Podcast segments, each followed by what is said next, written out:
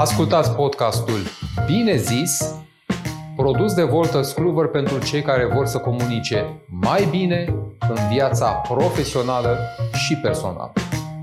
Sunt Mihail Dinu și prin experiența mea ca avocat vreau să vă ajut să învingeți și să convingeți. Cred că esențial în comunicare e să transmiți o informație, o idee, uneori chiar o emoție și că pentru a reuși asta totul începe cu a capta atenția publicului. Viața ne-a învățat că nu e numai alb și negru, infinite sunt nuanțele de gri. Eu am venit întotdeauna cu lecțiile făcute, mi se pare că e esențial pentru o bună comunicare să știi despre ce vorbești și cred că trebuie să alegem să vorbim despre lucruri care ne interesează, pe care le cunoaștem și dacă suntem foarte norocoși, care ne plac.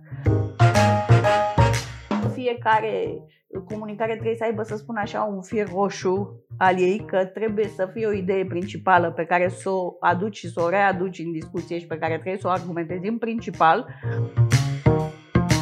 trebuie să vorbești despre lucruri pe care le cunoști și să spui adevărul despre ele pentru a fi credibil cred că dacă vrei să fii serios și să intri în fondul problemei, indiferent de câtă vreme ai vorbit, nu vorbești doar așa ca să umpli un interval de timp. Sunt oameni care fac asta cu mare grație. Atunci când nu știi cum să abordezi o chestiune, schimbă perspectiva un pic. De ce nu sunt în stare să vorbesc despre problema asta? Totuși, ce nu se învârte rotund în dosarul ăsta? Uneori e bine și profesional. Pentru că nu m-am uitat din unghiul potrivit poți să ai talent, poți fi un bun comunicator în mod instinctiv, dar poți să fii și un tip documentat care ajunge să treacă rampa datorită informațiilor pe, pe care le transmite. Și până la urmă nu suntem pe scenă, important e să transmitem informația și ideea, să convingem până argumente, nu să oferim uh, numere de stand-up, că tot vorbeam. Un nou episod din podcastul Bine zis. Alături de noi se află o invitată specială, o persoană deosebită care s-a remarcat ca o personalitate a dreptului, um, cu o experiență deosebită în diferite zone ale dreptului. Și pentru că discutăm despre drept, discutăm despre manifestarea normelor juridice și a faptelor a relațiilor sociale, discutăm în mod evident și despre comunicare, despre metoda cea mai bună de comunicare, de transmitere a informației. Iar doamna Alexandra Șing, pentru că despre dânsa este vorba, are o experiență deosebită în această zonă. Vă mulțumesc pentru că ați acceptat invitația la podcastul nostru. Bine ați venit și Vă rugăm pe scurt să, să vă prezentați. În primul rând, bine v-am găsit. Mulțumesc pentru invitație, mulțumesc pentru prezentarea mai mult decât elogioasă. Aproape că mi-e greu să mai spun ceva despre, după toate astea. Am să încerc să fac o prezentare obiectivă. Am fost timp de 25 de ani procuror. Cei 25 de ani s-au împlinit anul trecut în februarie, când m-am pensionat din magistratură.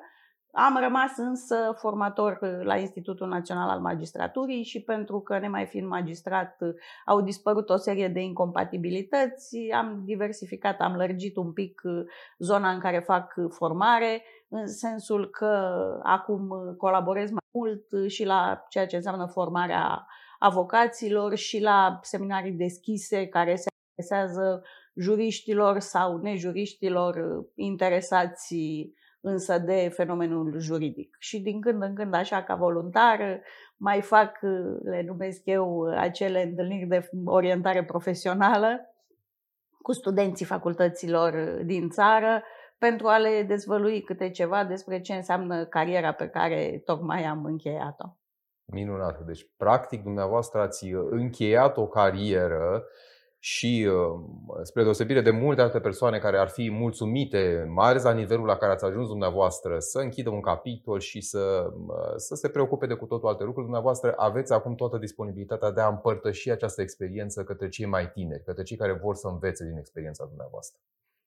Da, cred că sunt deja câțiva ani de când mi-am dat seama că am deja o experiență suficientă, aveam 20 de ani de profesie și că n-ar fi rău să mai împărtășesc și celor mai tineri din această experiență, pentru că eu cred sincer că cel mai ușor se vorbește despre lucruri pe care le-ai făcut și pe care le-ai trăit, ceea ce se învață din cărți, e lăudabil, extraordinar, avem profesori de drept foarte bune, avem facultăți minunate, dar de la teorie la practică e un drum destul de lung și nu cred că spun o noutate dacă spun că învățământul nostru juridic nu e neapărat foarte pragmatic orientat sau nu neapărat pe toate segmentele sale, așa încât uh, să lucrez la Institutul Național al Magistraturii, care e un fel de școală profesională pentru magistrați, îmi place mie să cred, uh, m-a a făcut să am și această experiență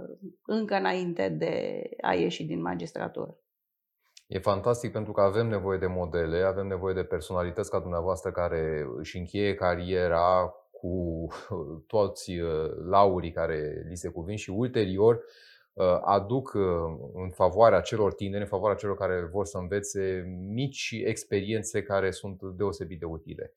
Uh, sunt eu privilegiat că v-am alături în această discuție și uh, uh, aș vrea să vă întreb, plecând de la această carieră pe care dumneavoastră ați avut-o pe parcursul a peste 25 de ani, și acum, iată, pe, într-o nouă carieră, cea în care comunicați mai mult decât ați făcut-o poate înainte, cum vedeți dumneavoastră comunicarea? Cum ați defini-o? Care este un fir roșu al definiției dumneavoastră în ceea ce privește comunicarea? Fără să am, să spun așa, o cultură despre comunicare consolidată în mod teoretic, eu cred că esențial în comunicare e să transmiți o informație, o idee, uneori chiar o emoție și că pentru a reuși asta totul începe cu a capta atenția publicului. Din păcate, de multe ori vorbim vorbim pentru că vrem să transmitem ceva, dar ceea ce ne scapă e tocmai uh, reacția celui căruia ne adresăm. Mhm. Sau poate nu totdeauna reușim exact să ne dăm seama ce așteaptă de la noi la nivelul acesta cel căruia ne adresăm sau cei căruia ne, cărora ne adresăm. Uh, și cred că aici e puțin uh, mai dificil, de aici trebuie să începem, de la a capta atenția celui căruia ne adresăm, de a-i stârni curiozitatea cu privire la ceea ce vrem să spunem. Pentru că dacă am reușit asta, apoi argumentele curg, persoana respectivă le ascultă și sunt șanse să ne dea dreptate la un moment dat. Cel puțin începutul e făcut, să spun cu asta, cu captarea atenției. Deci cred că în comunicare e esențială captarea atenției celui sau celor care ne adresăm. Cât de dificilă a fost pentru dumneavoastră în calitate de procuror să captați atenția în sala de judecată? Foarte dificil n-a fost. A fost uh, chiar interesant într-o lume în care sunt prima care o recunoaște, deși nu e un merit al celor din profesia mea, nu foarte mulți procurori de ședință sunt interesați de ceea ce transmit în sală, de ceea ce spun acolo. Există, nu știu de ce, această prejudecată, 25 de ani nu mi-au fost suficient să înțeleg mecanismul de gândire al celor care au creat această situație, dar ea există. Există această prejudecată că procurorul de ședință e mai puțin important, că judiciarul este un fel de batalion disciplinar așa pentru multe unități de parchet. Din păcate încă mai auzim și astăzi, te trimit pe judiciar dacă nu scoți dosarele mai vechi de atâta de la sezizare și dacă nu ești serios în ceea ce faci ca muncă de supraveghere sau de urmărire proprie. Și asta face un pic ca lucrurile să nu stea așa cum ar trebui să stea. Eu cred că procurorul de ședință ar trebui să fie interfața Ministerului Public, ar trebui să arate exact ce reprezintă această profesie, ce trebuie să reprezinte în sala de judecată. Procurorul de ședință trebuie să fie atent, trebuie să fie spontan, trebuie să cunoască bine și dosarul și chestiunile de drept care se pot uh, invoca. Și e adevărat că un dosar foarte prost făcut nu se câștigă în instanță numai de către procurorul de ședință. Mhm. Dar după cum un dosar foarte bine făcut, e greu să se piardă chiar și de către cel mai slab procuror de ședință. Da, astea sunt uh, situații la limită, pentru că viața ne-a învățat că nu e numai alb și negru, infinite sunt nuanțele de gri. Așa că sunt dosare în care diferența o poate face și prestația procurorului de ședință. Un procuror de ședință uh, poate și trebuie să fie convingător și asta poate să ajute într-un dosar. Ca să nu mai vorbim de faptul că se creează uneori așa un dezechilibru în dialogul cu avocații și se dă prilejul apărătorilor să invoce, chiar dacă mai voalat, chiar dacă mai elegant unii, mai puțin elegant alții, ă, prestația uneori slabă a procurorului de ședință. Eu mi-am propus de la început să fiu un procuror de ședință serios, să-mi studiez cauzele, să ridic uh, problemele serios în discuție, să răspund serios la ceea ce s-a invocat acolo. Am fost uh, un copil tocilar în școală, deci eu am venit întotdeauna cu lecțiile făcute. Mi se pare că e esențial pentru o bună comunicare să știi despre ce vorbești. Așa încât uh, uneori reacția avocaților la un alt mod de a pune concluzia a fost chiar perceptibilă ca să nu mai zic de reacția judecătorilor atunci când un procuror le depune concluzii scrise sau când uh, spune voi dezvolta uh, un anumit aspect acum în concluziile orale și iată vă pun note scrise cu privire la un, uh, un alt aspect, pentru că eu cred și în comunicarea scrisă foarte mult. Comunicarea verbală poate să capteze atenția. La comunicarea verbală, cel care e în fața ta trebuie să fie receptiv atunci, în momentul acela, dar uneori e bine să dubleze această comunicare și de un suport scris pentru că sunt persoane care preferă să noteze atunci ceea ce spui în momentul în care vorbești, după cum sunt persoane care preferă să asculte discursul, să rețină esențialul și apoi să verifice anumite alte aspecte, să le aprofundeze uh, plecând uh, de la ce e scris. Deci, ca procuror de ședință, nu mi-a fost uh, neapărat foarte greu și nu neapărat dintr-un merit al meu, ci pentru că nu, nu e o concurență reală la nivel de a fi procuror de ședință și a fi ceva mai bun decât ceilalți nu e neapărat o performanță, din păcate. Aș vrea să fie altfel, sper că pentru generațiile viitoare va fi altfel, sper că, mă rog, faptul că acum ședințele se înregistrează și rămâne totuși undeva prestația procurorului să schimbe cumva lucrurile, dar atunci când am început eu în urmă cu foarte mulți ani nu era așa o competiție extraordinară și nu asta a fost partea grea. A fost mult mai greu să mă pliez în a comunica la un nivel de performanță în celălalt mediu, în cel în care trebuie să explic auditorilor, trebuie să explic studenților anumite chestiuni, pentru că acolo concurența e ceva mai mare. Formatorii de la institut, profesorii de drept sunt persoane obișnuite să vorbească la un anumit nivel și ca să faci acolo diferența, cred că e mult, mult mai greu.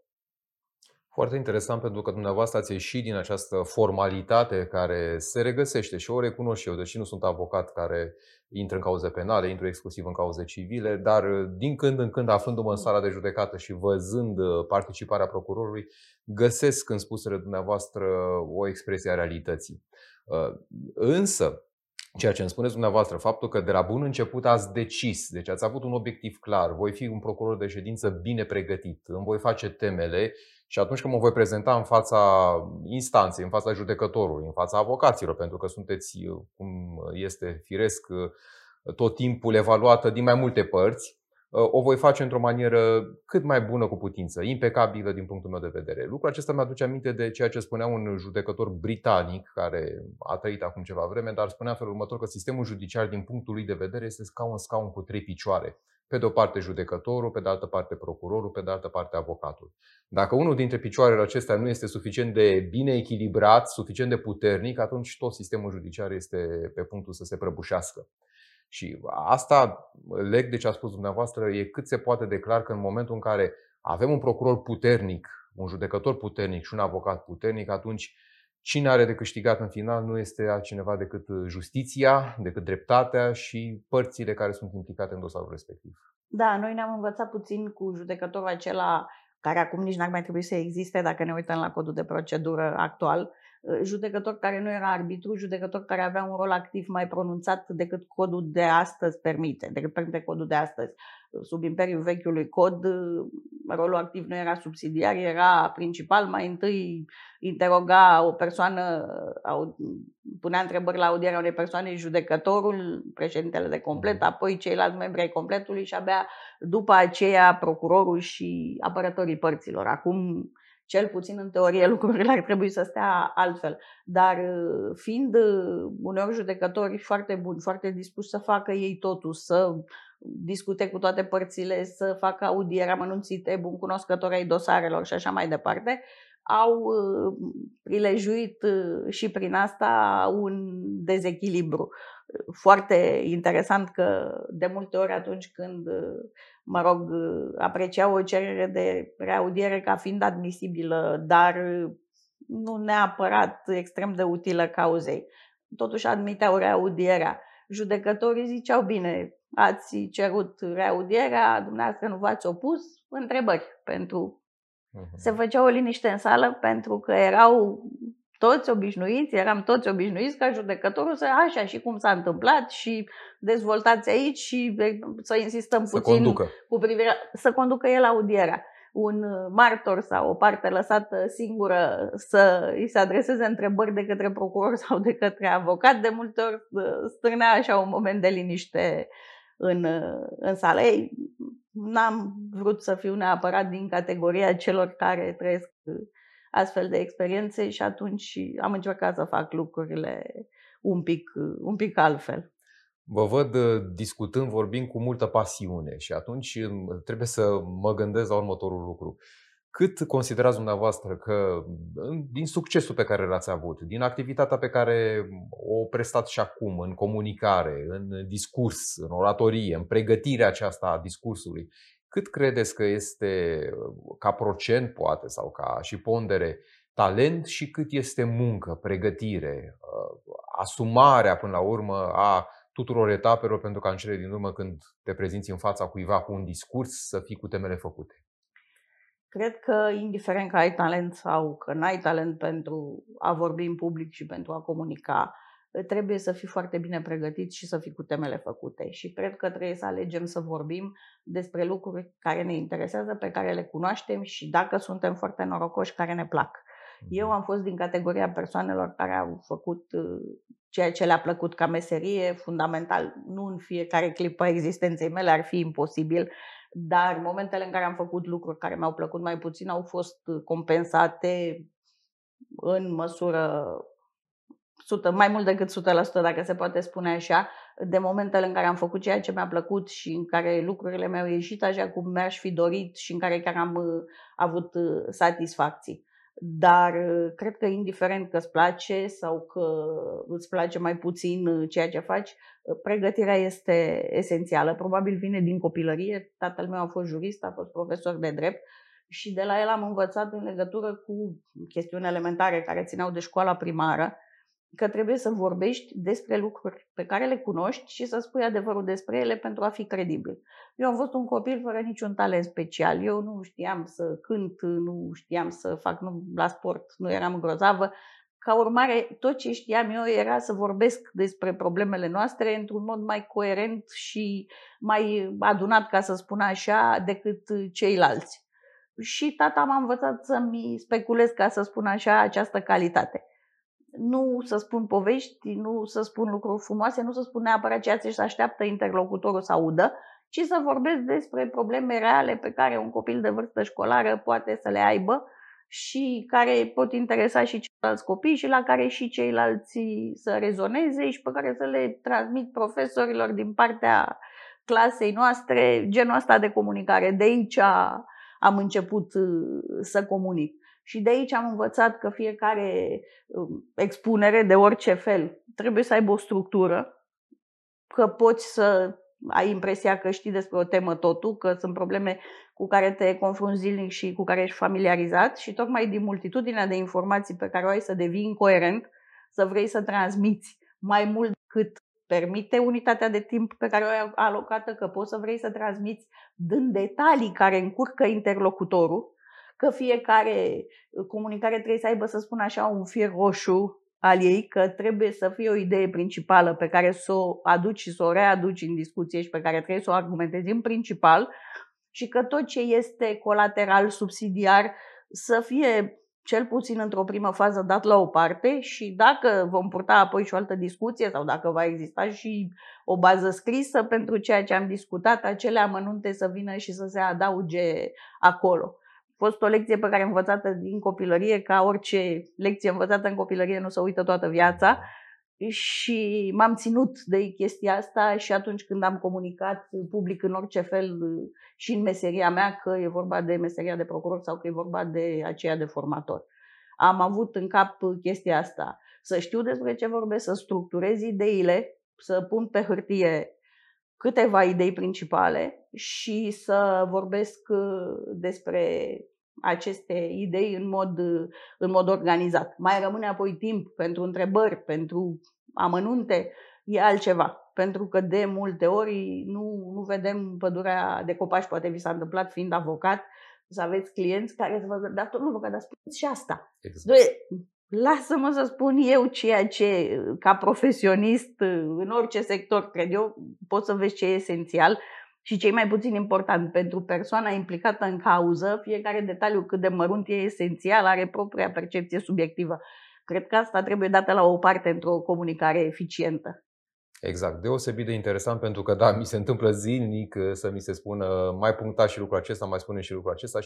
Aici s-a dus în discuție un aspect foarte, foarte important. Uh, pe de o parte, trebuie să avem o structură foarte clară a discursului nostru. Pe de altă parte, trebuie să știm despre ce vorbim. Nu putem să ne aflăm uh, bătând câmpii cu grație, cum se spune de adeseori. Și pe de altă parte, trebuie să știm mai multe decât vorbim. Pentru că, așa cum ați spus, nu dacă știm 10 puncte și le spunem pe toate, la un moment dat epuizăm toată muniția și când din ramificațiile acestea se vor naște alte idei, nu vom putea să jonglăm cu ele. Dar cum bine ați punctat, având o structură, lăsăm detaliile care pot încurca deoparte, dar le știm, putem să jonglăm cu ele, iar atunci când va fi, sau dacă va fi cazul să aducem în discuție alte informații, le avem acolo, sunt în baza noastră de cunoștințe. Da. Deosebit de, de important uh, acest aspect.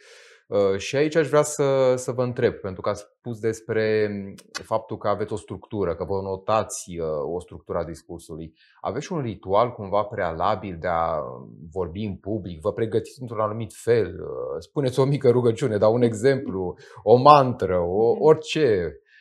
Sau pur și simplu ritualul dumneavoastră este pregătirea în sine? Sincer, e pregătirea în sine, pentru că sunt un om superstițios de felul. Dacă aș avea un ritual legat de fiecare ocazie când vorbesc, aș petrece jumătate de zi în ritualuri, ca să spun așa. Nu, nu am un ritual, pentru că odată ce mi-aș crea un ritual, ar deveni dependentă, aș intra cumva nesigură în sală, în dezbatere, în aulă, n-are importanță unde. Dacă n-aș epuiza ritualul respectiv, așa că m-am ferit întotdeauna de așa ceva.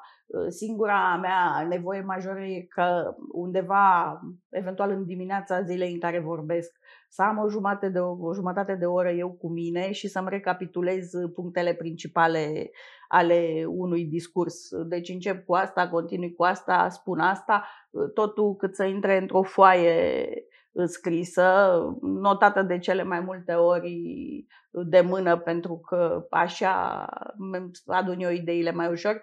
Am nevoie să intru fără această jumătate de oră și această foaie pe care am notat, pe care poate uneori nici nu mă uit în timp ce discut, dacă uh-huh. sunt foarte familiarizată cu subiectul, e o chestiune care mă, mă derutează un pic.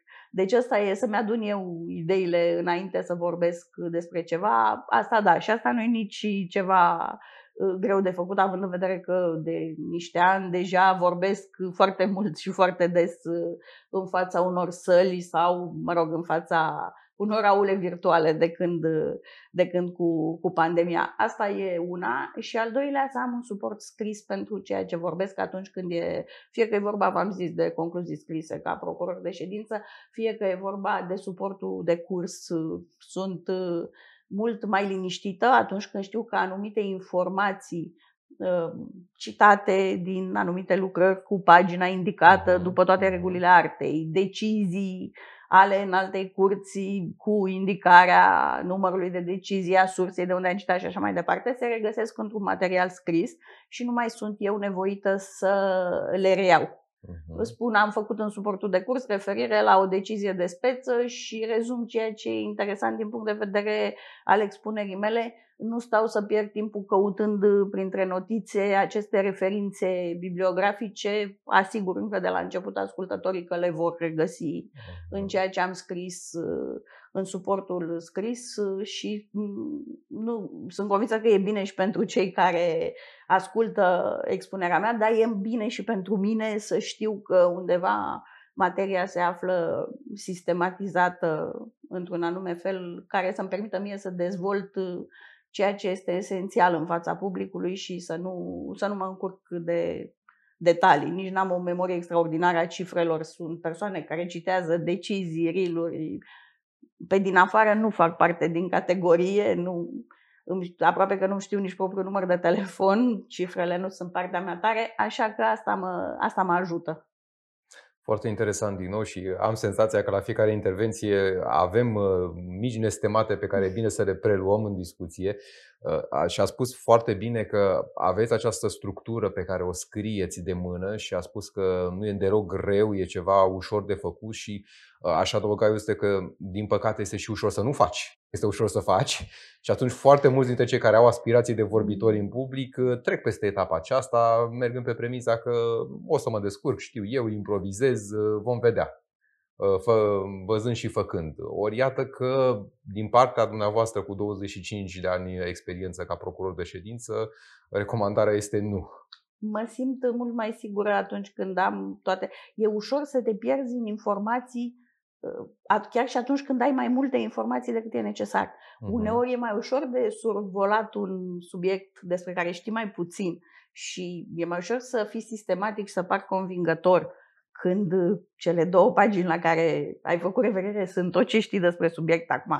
Nu mi s-a întâmplat des, nu sunt genul care să vorbesc despre teme pregătite în felul ăsta, da, se întâmplă odată la foarte mult timp să fii nevoit, să fii rugat, să vină neapărat, acoperem și mie două ore, vorbește despre și cele două ore să fie maxim din ce știi despre subiectul respectiv e mult mai ușor să-ți organizezi gândurile atunci și să-ți organizezi materia, pentru că nu e foarte multă, decât atunci când vorbești despre un subiect pe care îl cunoști foarte bine, pe care l-ai studiat în amănunt, despre care ai o mulțime de idei și despre care ai vrea să spui toate lucrurile dintr-o dată. E, atunci e cel mai greu să te, cel mai ușor să te blochezi uh-huh. Și să nu mai știi de unde să începi. Și cred că această grilă de acest punctaj minimal cu ceea ce vrei să spui e esențial, mai ales atunci când vorbești despre un subiect despre care ai multe informații și experiența nu are nicio legătură, pentru că eu cred că dacă vrei să fii serios și să intri în fondul problemei, indiferent de câtă vreme ai vorbi, nu vorbești doar așa ca să umpli un interval de timp. Sunt oameni care fac asta cu mare grație. Uh-huh. E un mod a vorbi în zilele noastre extraordinar de des întâlnit din păcate. Dar nu am fost genul acela și vă spun sincer, e o neputință. Uneori îmi reproșez pentru că am acest defect, intru uneori mult prea brusc în miezul problemelor și mai pierd uh, dintre ascultători. Dacă am în primul rând uh, o persoană mai visteață, mai vioaie, mai interesantă, care duce ritmul și care mai dă și din cap din când în când la tot ce spun eu, sunt tentată uneori să accelerez prea tare, uh, să uit că Așa cum spunea un șef uh, de-al meu mai în vârstă acum mulți ani și încă n-am citit împreună dosarul, explică-mi întâi despre ce e vorba, Ei, eu cam pierd uneori introducerea asta. E bine ca la început uh, ritmul să fie unul mai lent, să reamintești câteva noțiuni de bază, chiar dacă pentru unii dintre cei din sală vor părea evidente lucrurile pe care le spui și să intri apoi în materie. Eu am tendința greșită de a sări această etapă. Și atunci când e un public foarte restrâns și foarte calificat, e un domeniu de nișe și cei care te ascultă sunt dintre cei care lucrează exact în acel domeniu, nu e o problemă. pentru că ei vin deja familiarizați cu toate problemele, au în cap uh, întrebarea, tu le propui o soluție de răspuns, vin și ei cu ce au mai întâlnit ei și lucrurile se leagă. Dacă e un public mai heterogen, unii sunt mai familiarizați cu subiectul, alții mai puțin, cred că să vorbești la început despre lucruri mai evidente nu e neapărat greșit. Sigur, nu umpli toată discuția cu așa ceva, pentru că și dacă ești în felul ăsta simpatic celor care te ascultă, li se pare că știu foarte mult, li se pare că au discutat de la egal la egal cu formatorul și formatorul era un om modest care le-a spus. Ei, totuși nivelul rămâne unul scăzut, la un moment dat trebuie să crești. Dar pentru o introducere sunt conștientă că nu e rău și sunt conștientă că de multe ori nu o fac luată de partea de substanță, să spun așa, a mhm. intervenției. Ați spus despre faptul că uneori vedeți în public o persoană care încuvințează, dă din cap, alte ori alții uh, se uită nedumeriți, poate. Uh, cum v-a fost în calitate de procuror? Revin la acea perioadă, uh, raportându-vă la judecător, pentru că din ce îmi spuneți, practic îndemnul este să, vă, să ne cunoaștem și să ne ascultăm publicul să ne adaptăm oarecum acestuia. Uh, dacă este calificat, dacă este necalificat, dacă pare nedumerit, dacă pare că vrea mai mult. Cum v-a fost ca procuror uh, cunoașterea judecătorului? Uh, vă adaptați judecătorului în fața căruia vă aflați? Da. Da. Mă adaptez aproape avocățește.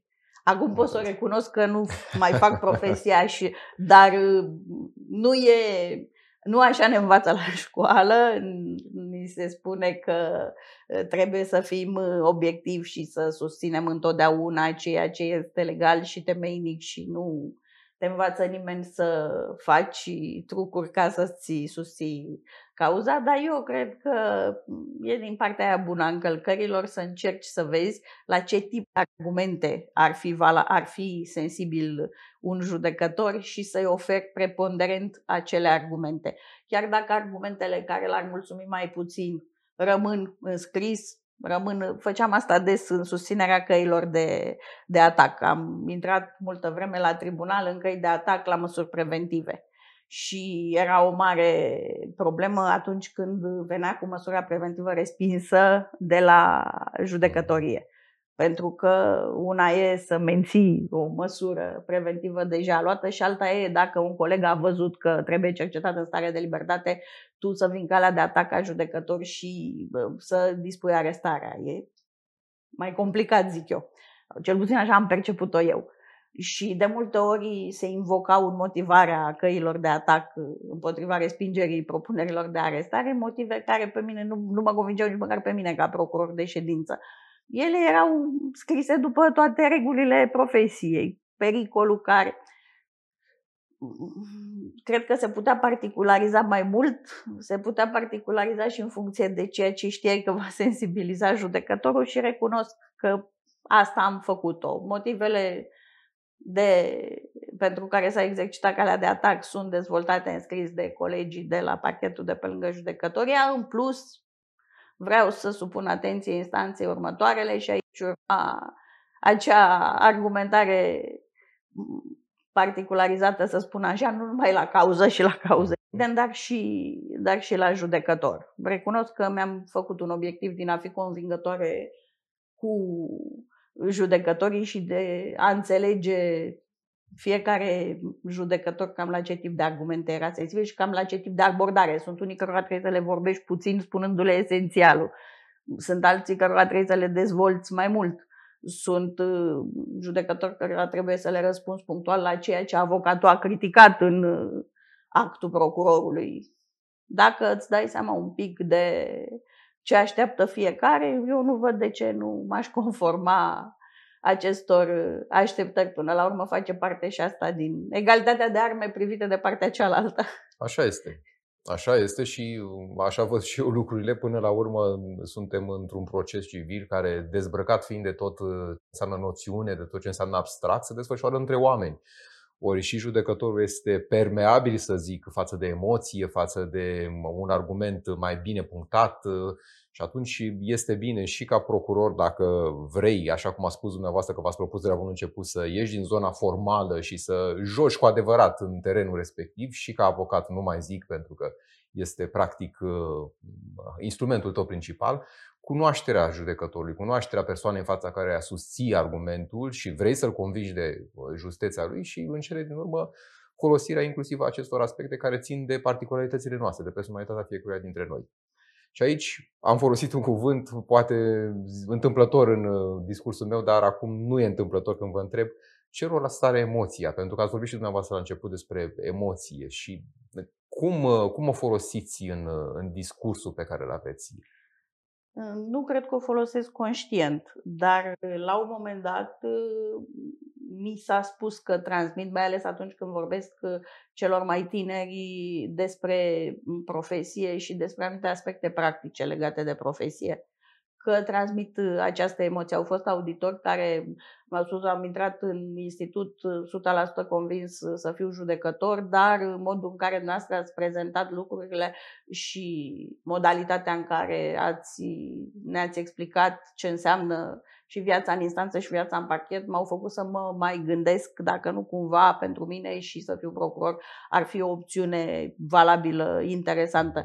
Și aici am cerut și eu un feedback mai detaliat uh, și am rugat să-mi explice și am înțeles că sunt convingătoare pentru că sunt convinsă și cred asta și cu titlul general, că ești mai convingător atunci când ești convins de ceea ce susții. Am încercat pe cât posibil să spun adevărul profesional în tot ceea ce am comunicat în diverse feluri, că a fost comunicare managerială, că a fost uh, comunicare în sala de judecată, că a fost uh, comunicare către auditor mai târziu. Uh, am încercat să spun, să spun adevărul poate mai mult decât l-am spus în viața privată. Am, de multe ori am eliminat până și minciunile necesare, cele care intră în categoria diplomație. Uh-huh să nu știe mama că am răcit că se îngrijorează, o minciună necesară. Uneori o minciună necesară și să nu știe șeful exact ce gândești despre o anumită... Eu le-am cam sărit și pe astea din uh, felul meu de a comunica. Nu întotdeauna e bine, dar uh, asta sunt așa încât uh, vorbind și încercând să transmit oamenilor lucruri despre care chiar, în care chiar cred, uh, cred că asta m-a făcut uh, convingătoare. Prefer atunci când nu am o părere fermă să recunosc asta. Și din păcate în materie penală uneori de la noile coduri încoace, mai ales în procedură, poți să te regăsești în această situație fără să fi fost superficial în a studia pur și simplu. Sunt reglementări de asemenea natură încât uh, sunt susceptibile de două sau mai multe interpretări absolut credibile și una și cealaltă.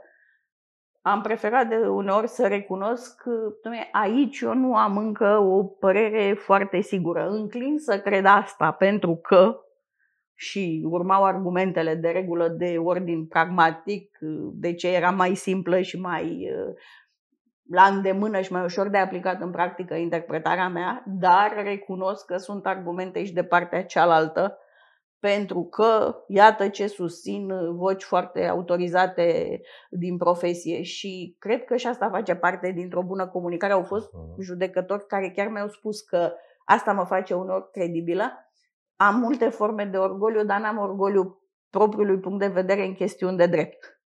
Dacă cineva mi argumentează într-un mod mai credibil, mai serios, o chestiune contrară a ceea ce susțin eu, accept uh, argumentele. Nu-mi schimb ușor și nejustificat părerea. E uneori evident că sunt persoane care te ascultă cu dorința de a-și valida propriile opinii. Mm-hmm. Și eternul uh, ascultători din public care vrând să îi dai dreptate cu orice preț devine chiar puțin agresiv la un moment dat. Aveam tendința să mă enervez foarte tare întâlnind uh, astfel de persoane, mai ales când n-aduceau argumente noi, ci doar creștea nivelul de vehemență. M-am obișnuit și cu ei de când uh, sunt formator dar uh, rămân totuși, dincolo de asta, și persoane care, venind din auditor, argumentează valabil. Dom'le, eu am văzut-o și din perspectiva asta și, cum zic, nu am avut nicio problemă să recunosc.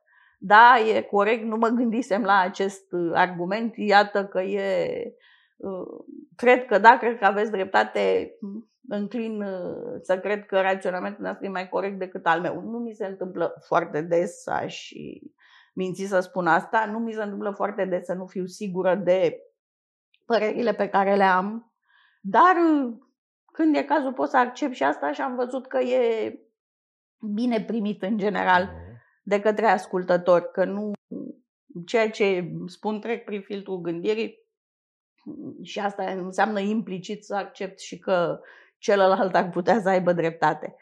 Mai ales când sunt uh, discuții dintre astea, nu gen conferință, ci într-un cadru mai, mai restrâns. Iată, iarăși sesizez două nestemate deosebit de, de strălucitoare în ce spuneți și cred că o să mă întrebe la final colegii mei uh, care este titlul pentru acest podcast. Cred că îl dezvălui deja, ești mai convingător când ești convins, cum ați spus și dumneavoastră. Aș, aș putea să o punem eventual da, ca, ca un titlu cu pe frontispiciu. Uh, e foarte bine zis, așa este evident, ești mai convingător când ești convins, dar aduceți în discuție și un alt aspect deosebit de important. Uh, nu fi prea convins tot timpul de lucrurile tale și aici îmi vine în minte din literatura din sfera comunicării ceea ce e definit ca efectul Columbo. Dacă vă amintiți, era acel serial cu detectivul Columbo care Uh, era foarte nesigur pe el atunci când interoga criminalii, uh, nu era niciodată încrezător, uh, ieșea, era stângaci, punea întrebări, se întorcea în mijlocul drumului, mai punea o întrebare, dar cu tâlc, în cele din urmă se dovedea a mhm. fi fost. Și efectul Columbo, până la urmă, ce vrea să spună? Să fie un pic mai umanizat. Nu fie atât de încrezător, mai ales ca și vorbitor în public, ca negociator, ca orator, E evident că atunci când te afli într-o, pe o scenă, să spunem, ești chemat ca un expert și ai tendința să te crezi un expert absolut și să te iei prea în serios câteodată. Iată că spuneți pe bună dreptate că e util să te umanizezi și să recunoști că nu ai o părere fermă, să recunoști că nu te-ai gândit la un lucru, că poate e nevoie de mai multă cercetare, e nevoie să așeze poate practica, poate doctrina într-un exact. anumit sens și să lași lucrurile, iată, în suspensie, în așteptare, pentru un moment mai bun pentru a discuta despre ele. Da, eu aici am avut uh, două momente care m-au orientat, să zic, să ajung la concluzia asta. Unul a fost atunci când uh, am auzit uh, un reputat profesor de drept uh, spunând uh, despre opinia sa în dezacord cu a unui uh, coleg, eu nu am încă aceeași eu nu am sau nu am încă aceeași opinie ca a domnului profesor în legătură și am zis, Doamne, de la nivelul ăsta e totuși în stare să spună că nu are sau nu are încă, deci acceptă că și-a schimbat părerea o părere la fel cu a unui coleg la fel de reputat, dar ceva mai în vârstă, mi s-a părut o școală de modestie extraordinară și al doilea când mi s-a reproșat mie că uneori sunt arogantă în ceea ce susțin. Nu era în capul meu așa ceva, în niciun caz nu era aroganță și am stat să mă gândesc de unde fac această impresie și am ajuns la concluzia, unu, că am tendința, pentru că veneam din practică, să ofer tot timpul o soluție, să spun, eu aș face așa mai des decât spun alte persoane care expun probleme teoretic, deci alți formatori, mai des decât spun uh, profesorii, uh, să dau o soluție și asta era o deformație practică, nu era aroganță și cealaltă era pur și simplu o chestiune de ton. Deci m-am văzut într-o înregistrare în care mi-am părut eu mie arogantă, deși știam că departe de mine gândul în momentul în care am vorbit. Ceva din modul în care gesticulam, ceva din modul în care foloseam ironia, cea, ducea la această impresie că un pic joc un rol pe scenă și că jucând rolul ăsta am și o părere foarte bună despre mine. Așa se vedea din afară. Deci e și asta important dacă în ziua de azi se înregistrează orice, se difuzează orice, găsești înregistrarea propriilor prestații, poate mai des decât ți-ai dori, poate că e bine că, ca cineva interesat de modul în care comunică să vadă puțin din afară, să se privească, să se asculte înregistrat și să-și dea seama că unele lucruri ies altfel decât uh, mm. le percepe el însuși, că nu ne vede publicul așa cum ne vedem noi. eu uh, glumeam pur și simplu ca să atrag atenția, am stilul ăsta de a folosi un limbaj academic uh, în care mai introduc și expresii mai colorate, nu e ăsta un secret, dar uh, mai glumesc, mai trec la exemple practice. Ei, undeva în modalitatea asta mea de a face lucrurile, am avut senzația și eu privindu-mă că, că par, par arogantă. Așa că și modestia cu care propui o soluție face parte, zic eu, din uh, succes, uh, te, te poate face mai credibil și să te vezi uneori din exterior cum arăți, cum te percep ceilalți, cred că, cred că e bine. Și slavă Domnului, cum ați spus, avem suficiente mijloace acum să ne, să ne vedem cu proprii ochi, să ne analizăm, să ne autocriticăm și în cele din urmă să, să corijăm anumite lucruri. Uh, m-aș întoarce la ce a spus puțin mai devreme, uh, tonul, gesturile, uh, tăcerea poate. Ce rol au acestea? Ce rol au avut acestea în activitatea dumneavoastră de comunicare? Conștient nu mi-am asumat să fac anumite gesturi, să fac, să folosesc un anumit ton eu, de felul meu așa, am tendința să gesticulez prea mult uh, și uneori să, să mai ridic tonul, să devin vehementă atunci când uh, o temă mă pasionează.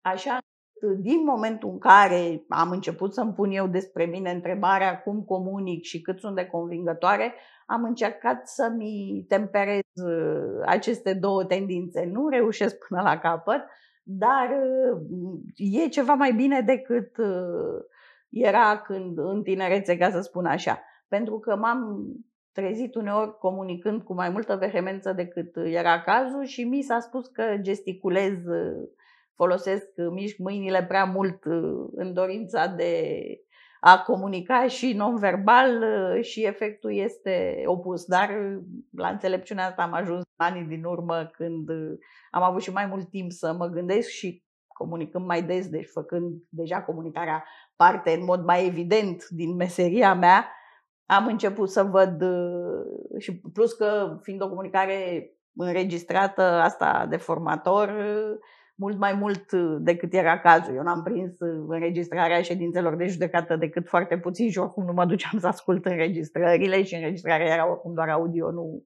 era înregistrare video. Nu mi-am pus problema cum comunicam ca manager în biroul meu cu oamenii, nu mă filma nimeni și nu dădea nimeni feedback despre modul în care comunic. Ca formator, da, am avut conferințe înregistrate, transmise online, am avut cursuri pe care am putut să le revăd uh, cât de cât și dincolo de râu care devine foarte pregnant în fața microfonului și pe care nimic nu-l poate corecta. Restul, care ține de farmec până la urmă. Restul am uh, uneori, mă rog, depășește limita, dar uh, să gesticulez mai puțin sau măcar mai discret și să am grijă să nu devin prea vehementă, asta da, m-a preocupat în ultima vreme.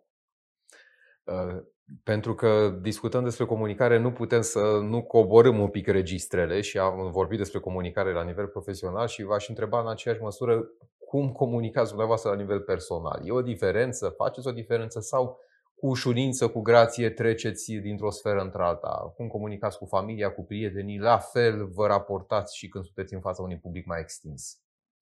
Nu, nu. Cred că sunt uh, un comunicator mult mai bun în spațiu public și profesional decât sunt uh, între prieteni și în familie. Lăsați un pic garda jos acolo? Acolo, nu că las garda jos, dar acolo eu încerc foarte puțin să-mi impun uh, punctul de vedere. Sunt de principiu că fiecare trebuie să trăiască după propriile convingeri și să lase și pe alții să facă la fel.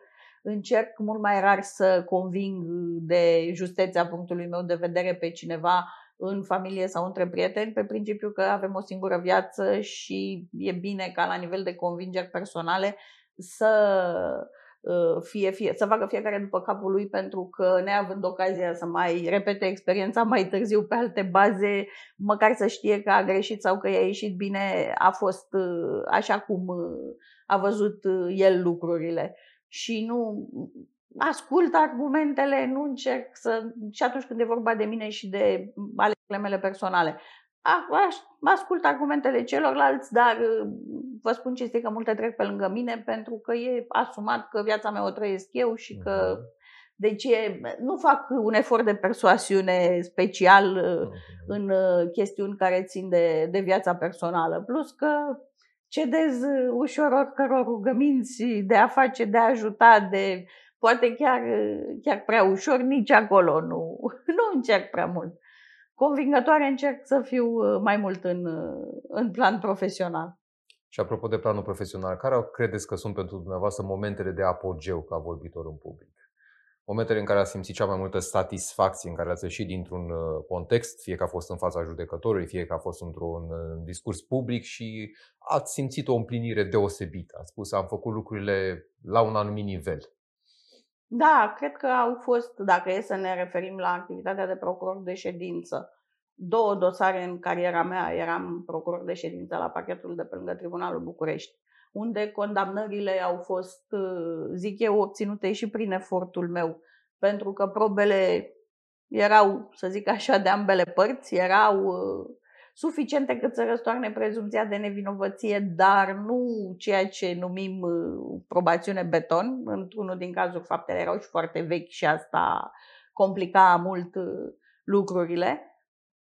Și cred că a făcut parte, a făcut parte din uh, modalitatea în care s-au obținut acele condamnări și prestația mea ca procuror de ședință. După cum uh, cred că profesional uh, în uh, ceea ce privește raporturile cu auditorii, cu persoanele pe care le-am format, cu cursanții într-un sens mai larg, cred că am avut o serie foarte bună dintre cei intrați în magistratură cu 5 ani vechime în alte funcții juridice, cu care am făcut uh, formare timp de aproape o lună din cele șase luni pe care le aveau ei de pregătire imediat după ce intraseră în profesie. Erau 30 de zile în care făceau penal și procedură penală și cred că au făcut cea mai mare parte din aceste 30 de zile cu mine. Uh, sunt uh, persoane care și acum mă caută și mai îmi cer sfatul, sunt persoane care apelează la mine și mă consultă în probleme de drept chiar și acum, cred că au trecut mai bine de 5 ani de când uh, au fost cursanții mei, deși erau majoritate judecători, erau 30 de judecători și 3 procurori în seria respectivă, felul în care i-am convins pe ei că eu uh, le-am spus lucruri utile și că m-aș mai putea să le spun câte ceva profesional și după ce ei vor fi de acum pe picioarele lor ca magistrați, oameni și cu vechime, vorbim de 5 ani, nu e puțin. E un succes și rămâne un succes, nu un succes în genul, în sensul în care primești aplauze la scenă deschisă, dar... O împlinire. O împlinire, da. E una din marile satisfacții pe care mi l-a adus așa la sfârșit de carieră profesia de, de formator.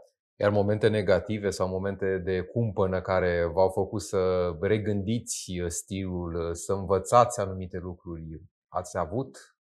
Am uh, avut, acum de ce să vă spun, uh, mi-aduc aminte două aspecte diferite ca perspectivă. Una a fost când s-a trecut online și chiar uh, aici, în clădirea care găzduiește și discuția noastră, avusesem până la pandemie niște seminarii extrem de interactive.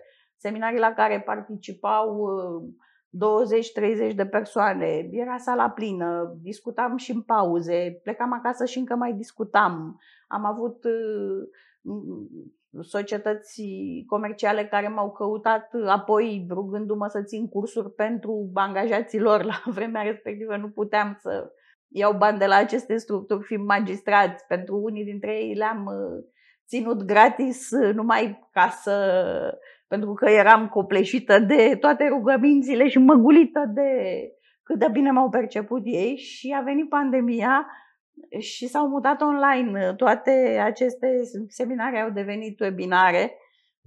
Mhm. sunt uh, conectați la fiecare dintre aceste webinare 3, 5, 8, 10, când sunt 10 e mult uh, ascultători. Dacă primesc două întrebări pe sesiune e mare lucru și diferența a fost uh, extraordinar de mare, o trecere extrem de bruscă. Acum eu n-am uh, abdicat, eu am continuat să țin webinarele respective, spunându-mi că oricum există înregistrarea, poate ascultă cineva pe aceea, oricum eu fac un suport de curs. Viața trebuie să meargă înainte și am încercat să-mi explic că e puțin probabil să-mi fi pierdut eu chiar în, aceeași, în asemenea măsură capacitatea de a antrena oameni, dar fiind vorba de profesioniști care au și alte activități, atunci când îți pui o cască în ureche e una și când ești în sală față în față și alogi patru ore doar întâlniri cu formatorul, e altceva. Și vă spun că pentru a înțelege cum să văd cursurile astea online de partea cealaltă și a înțelege ce se așteaptă și ce se schimbă în percepția celorlalți, eu m-am înscris uh, imediat ce a început pandemia și a devenit evident că ăsta e viitorul imediat al formării m-am înscris ca eu în calitate de cursant la niște cursuri de limbi străine online ca să văd cum se percepe și și eu care sunt o persoană conștiincioasă și eram interesată de ceea ce fac. Atunci când sunt la mine acasă cu casca în ureche, am tendința să mai fac și activități domestice, am tendința să mă duc să mai răspund unui curier, am zile în care nu vine să pun nicio întrebare și stau cu minte acolo și numai când sunt întrebată direct răspund.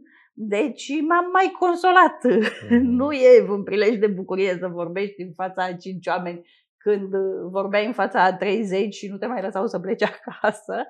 Dar trebuie să ne învățăm și cu asta. Și al doilea exemplu e legat de dusul nepregătit la o conferință. N-a fost uh, decât vina asta că în relațiile personale cedez ușor că mă roagă cineva ceva. O colegă procuror care mi-a pus practic stilou în mână în meseria asta, în sensul că în facultate am făcut practică la parchetul unde ea era tânăr procuror și m-a învățat uh, cum se fac uh, cele mai simple dosare la momentul respectiv. Acum ajuns mama unui student la Facultatea de Drept din București, m-a sunat disperată într-o vineri la sfârșitul unei conferințe obositoare interminabile pe care o moderasem de una singură și care avusese și multe probleme tehnice, deci nu-mi doream decât să dorm două zile. Și m-a rugat să mă duc să vorbesc, să vorbesc, să mă conectez, nu să mă duc să mă conectez, că era online, și să vorbesc a doua zi, sâmbătă dimineață, despre cauzele de nepedepsire la cauzele justificative, da, cauzele justificative era, la facultatea unde era student fiul ei. Că studenții lăsaseră pe ultimul moment să găsească un vorbitor, găsiseră pe cineva care le confirmase și apoi nu mai venise și m-am trezit în situația asta imposibilă, penal din cel mai pur în condițiile în care eu fac mai ales procedură, cauzele justificative, cauzele justificative, toată literatura de specialitate scrisă care face ca totul să pară extraordinar de interesant, practica extrem de redusă pentru că în realitate se rețin extrem de rar. Ei, du-te și vorbește, era vineri la 6 după masa când am ajuns acasă, vorbește a doua zi de la 10 sau de la 12. Am vrut să refuz, au insistat, și am zis, Dumnezeule, în ce m-am băgat eu? Mă duc, începe conferința, am lăsat pe toți ceilalți vorbitori înaintea mea ca să-mi intru în atmosferă, să încerc să înțelegi ceva despre subiectul respectiv, oameni extrem de calificați, unii care abordau și din perspectivă psihologică, legitima apărare. Și aoleu, în ce te-ai băgat tu acum, cum ai să le vorbești la ăștia? Și atunci am schimbat un pic perspectiva. Nu de ce mi-e așa de greu să vorbesc despre asta? Pentru că m-am întâlnit de trei ori în viață cu așa ceva în 25 de ani de meserie. Literatura e foarte bogată, foarte spectaculoasă. Toată lumea crede că va dovedi undeva în carieră o legitimă apărare extraordinară, nu știu ce caz de omor spectaculos. Și de fapt asta nu se întâmplă aproape niciodată. Și am zis, păi de aici trebuie să pornesc dincolo de perspectiva extraordinară, dar teoretică a celor care au vorbit înaintea mea, hai să vedem de câte ori se întâmplă asta în viața reală și cum sunt. Și am uh, ieșit uh, din încercuire cu fața curată, dar vă spun că mai mari emoții decât să mă duc, decât atunci când ești nepregătit pentru cineva tocilar ca mine, nu cred că, nu cred că există. Deci... Da, ați reușit, în câte înțeles, să faceți o adevărată mișcare de jiu să transformați o slăbiciune da, într-un și punct asta de... mi-a, mai, mi-a confirmat iarăși o chestiune cu titlu general, așa zic eu, valabilă. Atunci când nu știi cum să abordezi o chestiune, schimbă perspectiva un pic. Uh-huh. Prive, am privit de dumne, totuși, de ce nu sunt în stare să vorbesc despre problema asta? Totuși, ce nu se învârte rotund în dosarul ăsta? Uneori e bine și profesional. Pentru că nu m-am uitat din unghiul potrivit. Tocmai asta era chestiunea. Mhm. Da, recunosc că a curs apa pe mine până când am început să vorbesc. Asta mi-aduce aminte de, de ceea ce spunea un avocat american, cred că mai este încă printre noi, deși este foarte în vârstă, 96-97 de ani, Jerry Spence, un avocat care e recunoscut în America ca fiind nemai pierzând un caz în materie penală, apropo de peste 40 de ani. Probabil că a fost și o selecție acolo a cauzelor da. pe care le-a luat, dar asta este altă discuție. Dar el spunea în felul următor, în momentul în care Uh, nu știi ce să spui sau în momentul în care ai oarecare slăbiciune și uh, trebuie să recunoști lucrul acesta, să recunoști deschis uh, în fața judecătorului, în mhm. fața auditorului. Am emoții, nu știu ce să spun, lucrurile mi-au scăpat oare de sub mhm. control și de acolo să pornești mai departe de discuția pentru că se leagă lucrurile. Și iată că asta este exact ceea ce spune și dumneavoastră, că toată sinceritatea e necesară. Da, n-am uh, știut uh, de povestea asta teoretic. Eu știu foarte puține despre comunicare, dar am citit foarte extrem puțin, de multe sub aspect practic. Practic m-am lovit de ea și de chestiunea asta și mi-am, mi-am pus problema. Și uneori să, să pleci de la ce te împiedică să abordezi un subiect uh, așa cu mare entuziasm și cu lux de amănunte, te ajută să spui până la urmă ceva despre subiectul respectiv.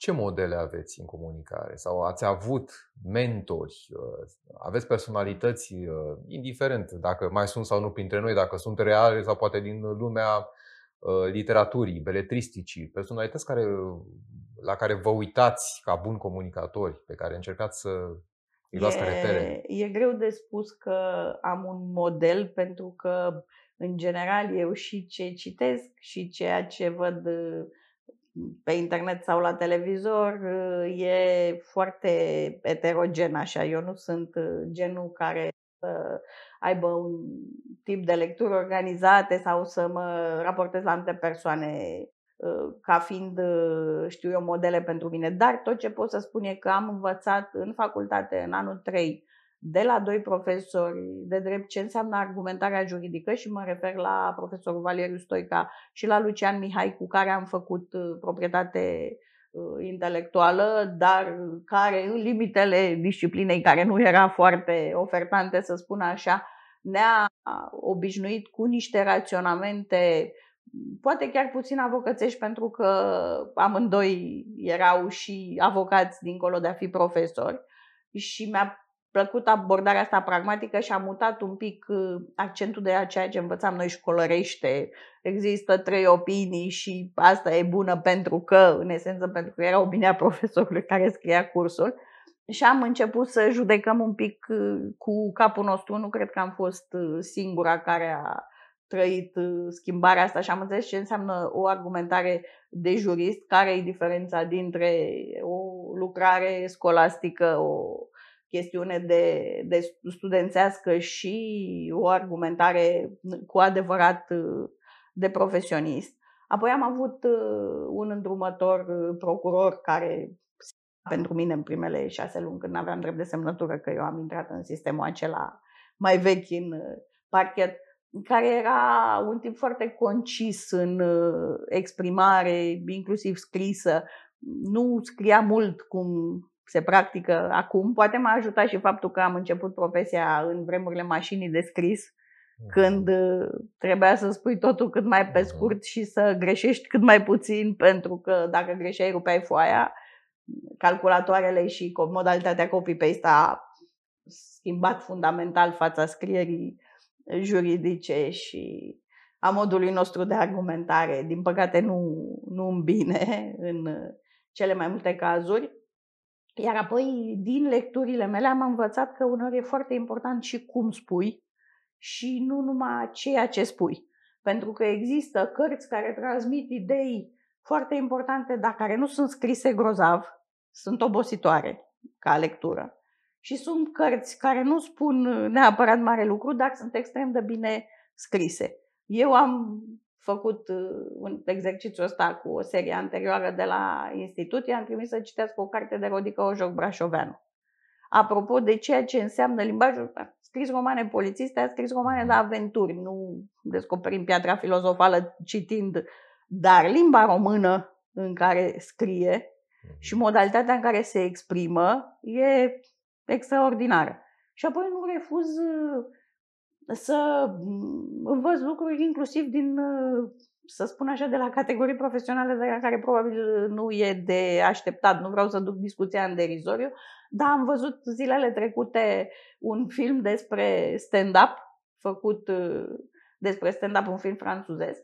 Și în filmul respectiv, unul dintre personaje învăța pe celălalt care era începător în ale stand-up-ului cum să facă, să-și pună în valoare glumele pe care le scria cât mai bine. Și spunea la un moment dat, trebuie să găsești ceva în care să se regăsească cei care te ascultă. Pentru că dacă le spui din prima ceva care li s-a întâmplat și lor, o să fie mult mai dispus să te asculte. Ei, e valabil și în viața profesională. Te duci și ții, mai ales în fața magistraților, în fața avocaților, categorii profesionale deja implicate. Nu vorbim de studenți și de auditori, dar vorbim de cei care lucrează deja. Te duci și le spui chestii teoretice, acelea le-au citit și ei.